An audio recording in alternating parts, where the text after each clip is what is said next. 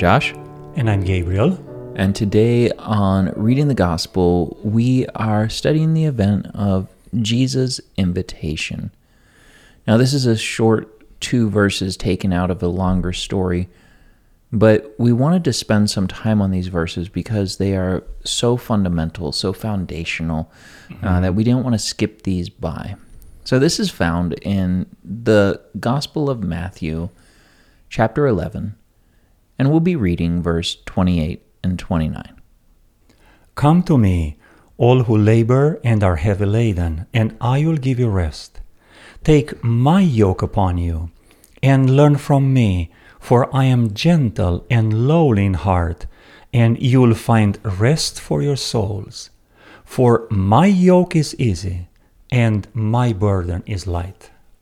Now, in our lives, we have a lot of burdens, you know, paying bills, going to work, school, uh, friends, family, politics. You know, you, you can name all these burdens. Uh, is this what Jesus is saying that if we come to Him, He's going to remove all this these burdens from our life, or is this physical burdens? What, what's He talking about here? From all the burdens of life, sin is the hardest, is the most difficult. Mm-hmm. So Jesus Christ is focusing on this burden of sin. Yeah. And so we we are all born in sin. We've all experienced sin and, and we experience the effects of sin. You know, mm-hmm. when we do something we didn't want to do, oftentimes there's negative consequences. Mm-hmm. Uh, when we say things we didn't mean to say, sometimes that weighs us down. Uh, I know that there are times in my life where I'll go back and I'll look at things I had done before and replay it in my mind. How would I do it differently? And coming to Jesus gives us relief from that, that burden. And the way he does it is he changes us so, so we don't desire to continue sinning, mm-hmm. to continue stacking burdens on. We experience sin in at least three major ways. Mm-hmm. First, we experience sin as a load or, or a burden of guilt, mm-hmm. and that guilt is crushing us, is pushing us down, um, leading to shame and strange behavior. Also, we experience sin as a master, as a controlling power. Mm-hmm. And anyone who is addicted to something knows what does it mean to be controlled by something that you don't want to do. And the most profound way in which we experience sin is as a virus, or we experience sin as a Trojan horse that betrays us from inside out. Mm-hmm. As Paul said, I end up doing what I hate doing. I don't want to do, but there is something hidden in me called sin that yeah. makes me do that. And so we've been given a recipe here that if we come to Jesus, we can have this peace. Um, we can have the burdens lifted. And mm-hmm. The, I, I, think the problem in the Christian life or the life of uh, humans oftentimes will come and we just want the burden relieved, but we won't want Jesus. We won't want a change. We, we, we want to stay the same. We want to keep our sins, but we don't want to have that burden. And if, if we come to Jesus and seek that, we end up in this cycle where we keep going mm-hmm. around and around. Yeah. We experience sin, we hear the invitation and come to Jesus. Mm-hmm. We experience peace, mm-hmm. peace that is, you know, given to us. But if we relapse into sin, we might be going rounds and rounds into this circle as the Jews in the wilderness between Egypt and the promised land. Yeah. Because of their disobedience, they've been circling those wildernesses for about uh, you know, close to 40 years. So, what we need more than just our burdens lifted is change. There is a, uh, a point that uh, I like to call it uh, more than change, exchange, mm-hmm. because we change something with something that Jesus Christ offers. Yeah. And he says in, in the last verse, For my burden is light and my yoke is easy. That means Jesus Christ is taking our burden, mm-hmm.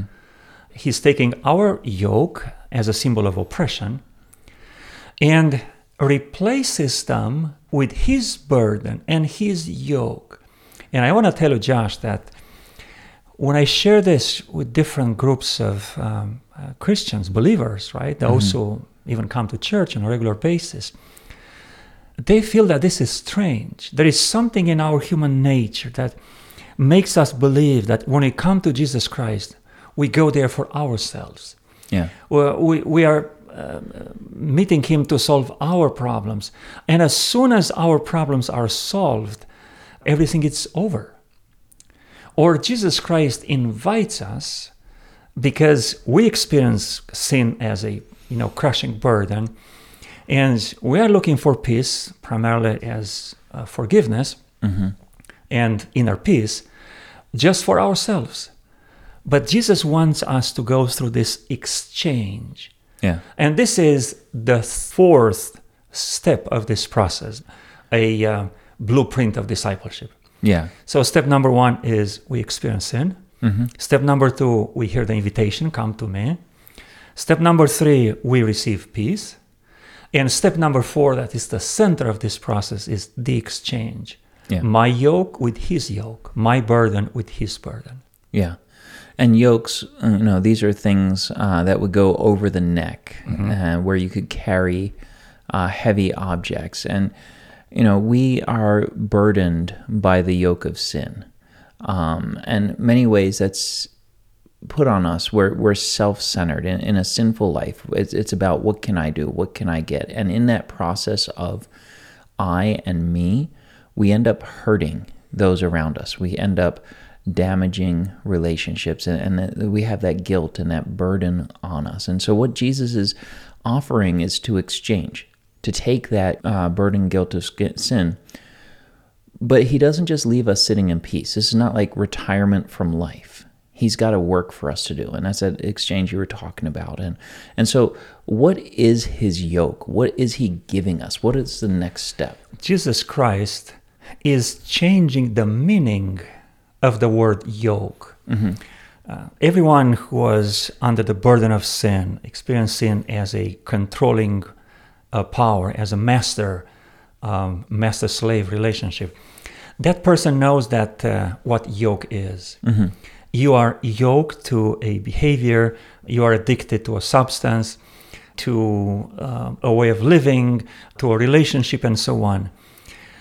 But Jesus Christ gives a new meaning to the word yoke. It is an instrument that keeps us close to Himself. Yeah. And that is the purpose of the yoke.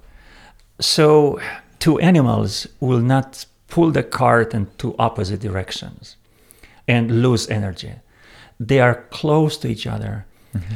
Yoke is, in its new meaning, an instrument that links us, connects us, attaches us to Christ.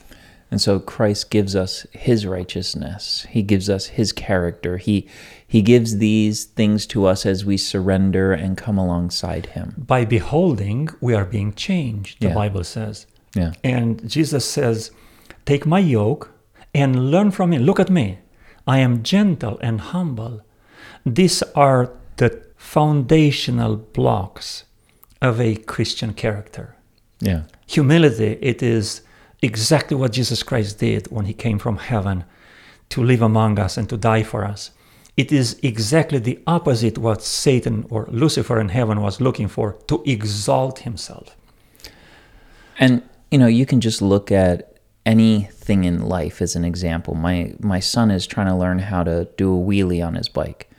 And so what he, he's doing is he's looking at other people who can do wheelies and imitating what they do, um, studying what they do, uh, how their techniques and everything. And the same thing's true with Jesus in this that we come and we study Jesus so that we can be more like him, that we can imitate him and um, do what he wants us to do. What I like also here is Jesus Christ said, uh, Take my yoke upon you 1st and after that, take my burden.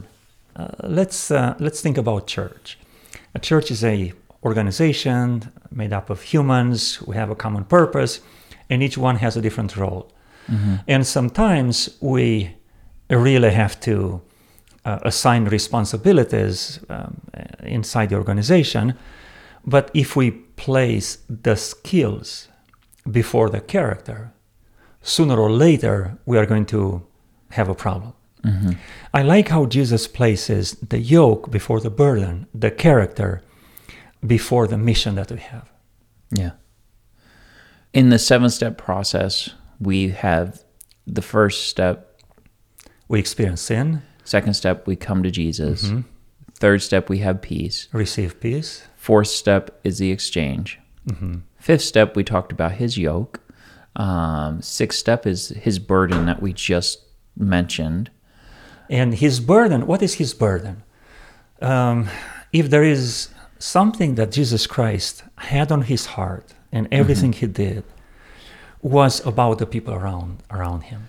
Yeah. He looked at the multitudes of people and he saw them as sheep without a shepherd.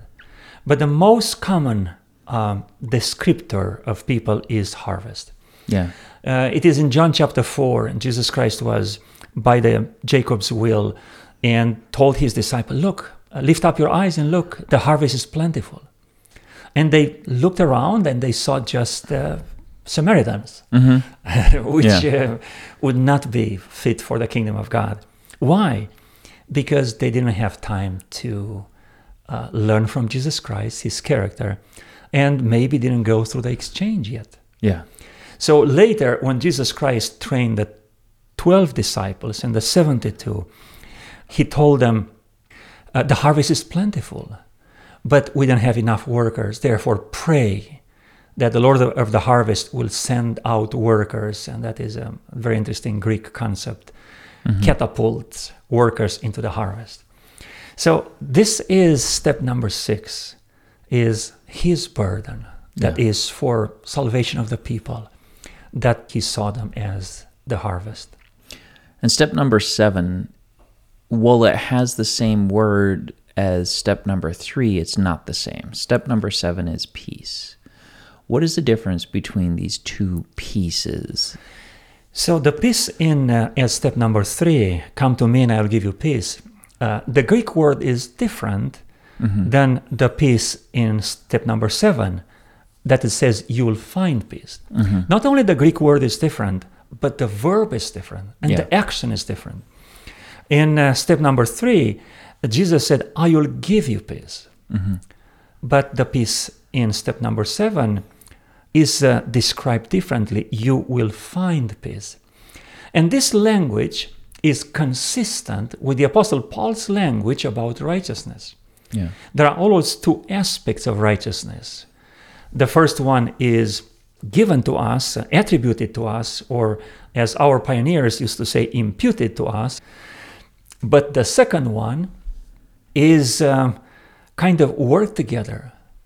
You have to put some effort into that. It says you will find peace. Mm-hmm. As our pioneer said, that is the righteousness that is being imparted. Yeah. So the first one, when we come to Christ, we, we confess our sins, we are forgiven in that very moment, and we go home in peace. Mm-hmm. The second one is a long term process, most likely a lifelong process, when the character of God and uh, his righteousness are being shared with us step by step until we become partakers of the divine nature. So let's go over the steps one more time, Sure. and then we'll finish with prayer. Um, so again, we we are found in sin. Uh, step one is is the sin that we are in. We come to Jesus. Step two, and step three, He gives us peace. We have the exchange in step four. Um, his burden for my burden, his yoke for my yoke. Uh, in step five, we receive his yoke. Step six is his burden uh, for the harvest and for those others out there. And finally, it's this peace that we find in step seven. Let's pray. Father God, we want to be changed by you. We want to accept the yoke of Jesus. We want to take his burden on. And we want to find peace. So I pray that you will come into our lives, Father, that you will turn our eyes from sin, from evil, and turn our eyes to you, that we will spend our time studying Jesus and trying to imitate the Master. In Jesus' name we pray. Amen. Amen.